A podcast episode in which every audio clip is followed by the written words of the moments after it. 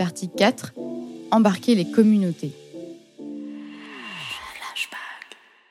Et alors, le- la, la vision 2021, 2022, 2023 de Nature et Découverte, par rapport à ce- ce- cette charte manifeste de 1990, ça va être la même Tu vas la faire évoluer Tu expliquais, vous êtes Bicorp. Il y a Mm. des nouveaux enjeux pour une marque en 2021 comme Nature et Découverte.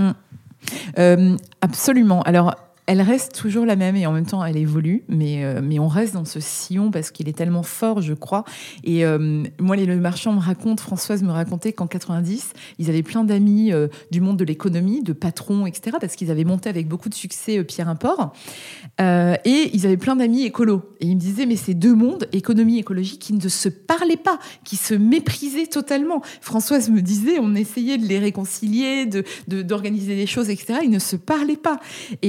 Euh, et en fait, aujourd'hui, on est exactement au tournant où on essaye de marier les deux et c'est intéressant.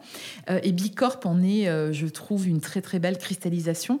Nature et Découverte, on a été engagé depuis 30 ans. En fait, on se dit que ça fait 30 ans. La première phase, ça fait 30 ans qu'on protège, qu'on sensibilise, qu'on embarque les gens avec nous. Ça fait 25 ans qu'on organise des sorties nature hein, avec des guides naturalistes dans toute la France qui vont vous faire écouter la chouette chevêche, le brame du cerf, au clair de lune, dans la forêt de Fontainebleau, etc. Donc ça fait euh, 30 ans euh, qu'on a été euh, visionnaire et précurseur. 93, on, est la première boîte française à, avoir fait un rapport de développement durable avec Elisabeth Laville d'Utopie. Euh, 94, la Fondation Nature et Découverte. On donne 10% des bénéfices chaque année à euh, des bénéfices nets de la société chaque année à la Fondation qui va aider des projets dans la biodiversité et la pédagogie active au contact de la nature. Toujours le même axe. Euh, 2007, premier bilan carbone. On est une des premières boîtes françaises à avoir fait un bilan carbone 2007. Euh, 2015, on devient Bicorp. Donc en fait, on a toujours été assez euh, précurseurs et tout. Et là, on se dit que nous, ça fait 30 ans qu'on sensibilise, qu'on protège, qu'on essaye d'embarquer les gens avec nous là-dedans et euh, qu'on informe, oui, qu'on sensibilise. Là, on aimerait bien cranter en se disant aujourd'hui, avec tout ce qui s'est passé dernièrement, mais c'est marrant parce que la raison d'être, on a commencé à la travailler en août 2019, donc on n'avait aucune idée que le Covid nous tomberait sur le coin du nez. Euh, mais on s'est dit, ok, ça fait 30 ans qu'on fait ça, aujourd'hui, comment est-ce qu'on peut cranter et aller plus loin? Et euh, notre nouvelle raison d'être, euh, dont on a accouché il y a un an, mais on l'a pas encore clamé partout avec euh, corps euh, et trompette, parce que euh, pour nous c'est important de faire d'abord et d'avoir des choses concrètes à dire. Sinon c'est qu'un effet d'annonce et Dieu sait qu'il y en a beaucoup. Notre raison d'être, c'est offrir des solutions concrètes, produits, expériences à tous ceux qui veulent changer leur mode de vie pour une écologie de la terre, du corps et de l'esprit. Et tous ceux qui veulent changer leur mode de vie, je pense qu'aujourd'hui, à un certain niveau plus ou moins avancé, on a tous envie de, changer quelque chose et on voit qu'on ne pouvait pas continuer comme ça de toute manière. Donc ce soit en mangeant moins de viande ou en devenant zéro déchet ou, simplement en se connectant davantage avec la nature. J'entends plein de gens qui déménagent en province ou, même dans l'éducation des enfants en essayant de mettre une pédagogie un peu alternative. Pourquoi pas euh, euh, Tout le monde a envie de changer de mode de vie et comment est-ce que nous, on peut se mettre à ce service et proposer euh, le prolongement de ce qu'on proposait déjà, hein, les produits, les outils, en proposant des expériences, en euh, euh, voilà. Donc voilà ce sur quoi on travaille. Et puis en même temps, ce côté Bicorp, pour nous, il est hyper important. On est très fiers d'être Bicorp. On est en train de, passer notre recertification. Ça nous challenge en permanence. On est sur la version 6 du BIA. Du, du questionnaire Bicorp, Mhm. le Business Impact Assessment. Et, euh, et on avait, je crois, 84 points en, 80 en 2015 quand on est devenu Bicorp. Ensuite, on a eu euh, 86,5. Et là, on se challenge pour euh, dépasser les 90 points. Et en fait, Bicorp, il est- ce modèle est passionnant. Et je trouve que le questionnaire est euh, ben, ouvert à tous, gratuit en ligne. Donc, même si on ne peut pas être Bicorp, parce que c'est vraiment dur d'être Bicorp, on peut au moins le faire et voir où on peut se challenger. Le questionnaire, il est magique parce qu'en fait, il est sans cesse revu par des auditeurs qui sont au courant des bonnes pratiques de boîte ben, dans le Mhm. monde entier et qui peut le mettre dans le questionnaire. Et en fait, le tout, c'est pas d'avoir les points et d'avoir les 80 points pour être Bicorp, mais c'est surtout voir comment il peut te challenger pour faire mieux sur ton business model. Par exemple, quand on est devenu Bicorp en 2015, avoir une fondation, ça nous donnait 26 ou 28 points. Donc c'était canon. Mais avoir une fondation, je veux dire, Total a une fondation. Tout le monde peut avoir une fondation aujourd'hui.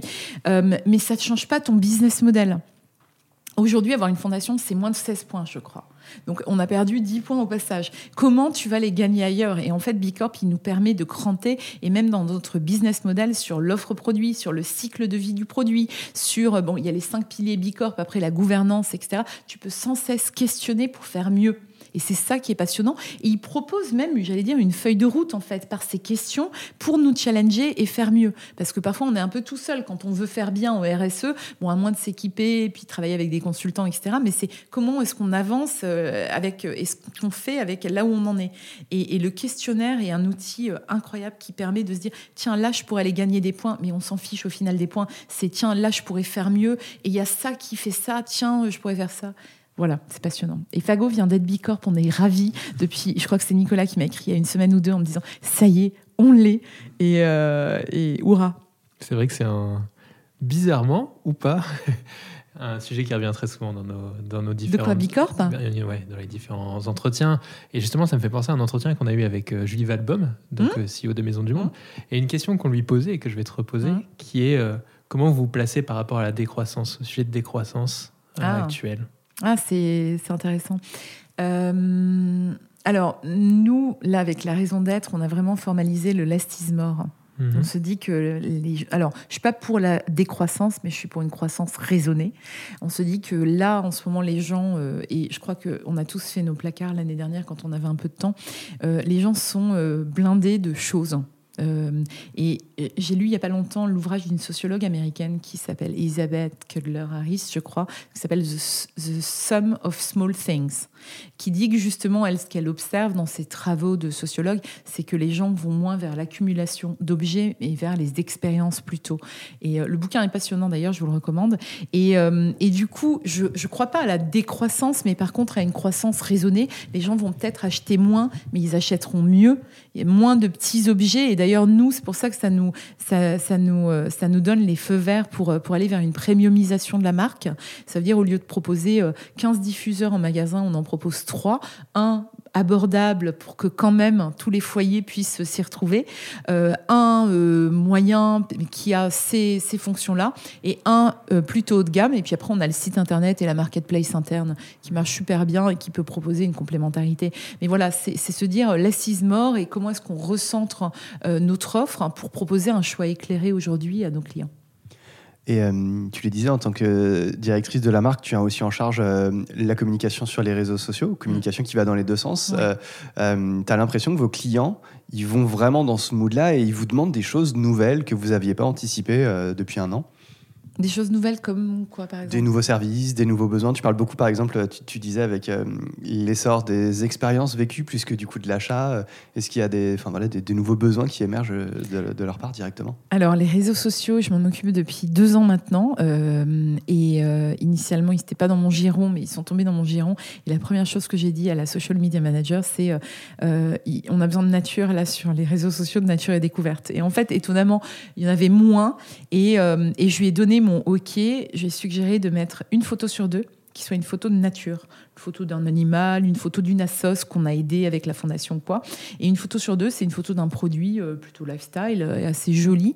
Et du coup, ben, il y a un feed qui est très harmonieux hein, parce qu'on a euh, aujourd'hui Mélina, qui, on a des gens très doués, mais en même temps, on, peut mettre en exergue nos engagements via la fondation, bien même nos engagements via l'arrondi, qui permet de mobiliser les magasins et puis d'engager les clients aussi à faire l'arrondi. et en fait, chaque mois, mais c'est incroyable, chaque mois, Mélina nous fait un rapport sur les postes qui ont le mieux marché. C'est les postes de nature. Je pense que le premier produit, il arrive en 5 ou 6e position chaque mois. Et je pense que notre Instagram, notamment, a grandi de manière totalement organique.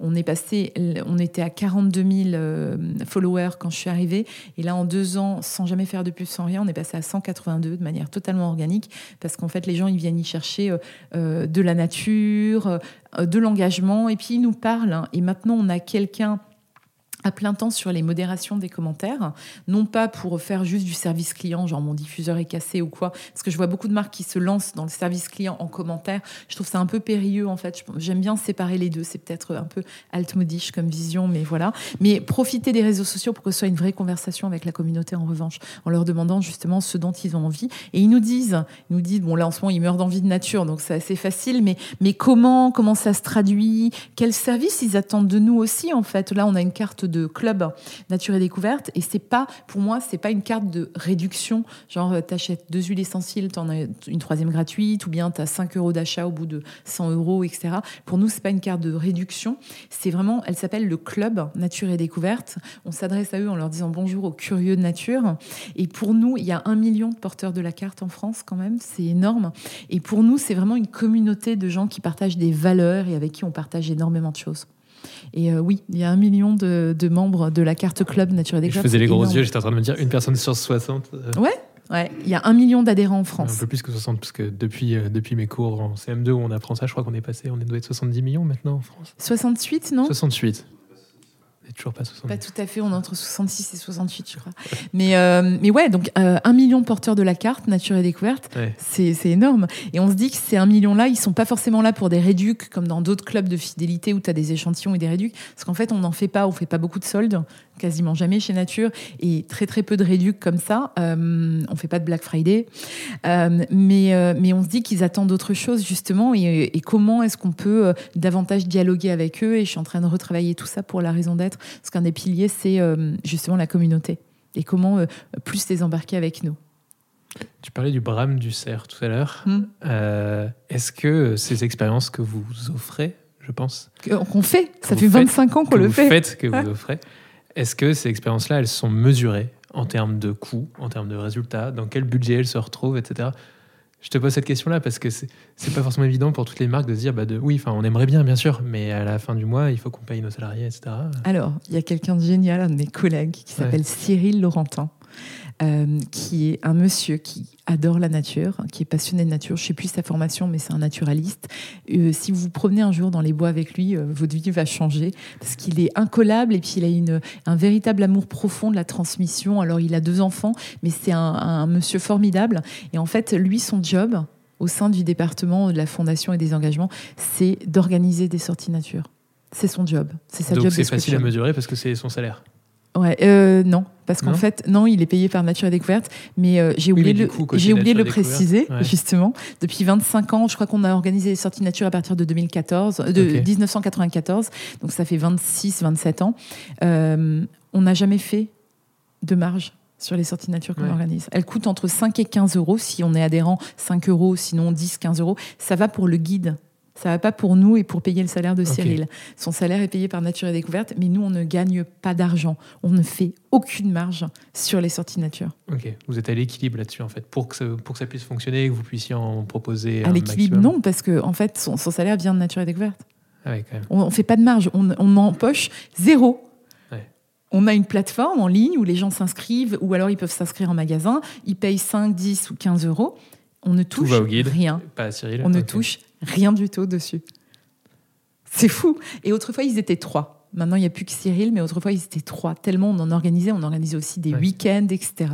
Et si tu voulais avoir cinq Cyril, en ce moment, le pauvre, ouais. bah, franchement. Euh, il fait des caplas. Euh, non, il fait pas de caplas, Cyril, mais euh, bah, il, s'amuse moins, quoi, parce qu'il essaye quand même d'en organiser des sorties nature, mais on a dû diviser la jauge par deux. Au lieu d'avoir 12 personnes, on en a 6. Du coup, pour le guide, parce que bon, c'est pas Cyril qui empoche, mais pour le guide, ça vaut pas trop la peine économiquement. Et en plus, il n'y a pas assez de monde qui s'inscrit. Donc, du coup, il, est, il passe son temps à organiser des sorties nature et à les désorganiser. Mmh. Donc, c'est pas très drôle J'espère que bientôt on verra le bout du tunnel parce que euh, parce que c'est une grande fierté chez nous de de, de, de, organiser ces sorties nature. Alors aujourd'hui, on est on est amis avec des marques comme Chiloé qui organisent des micro-aventures et tout. Mais nous, ça fait 26 euh, ans qu'on le fait et qu'on trouve ça génial.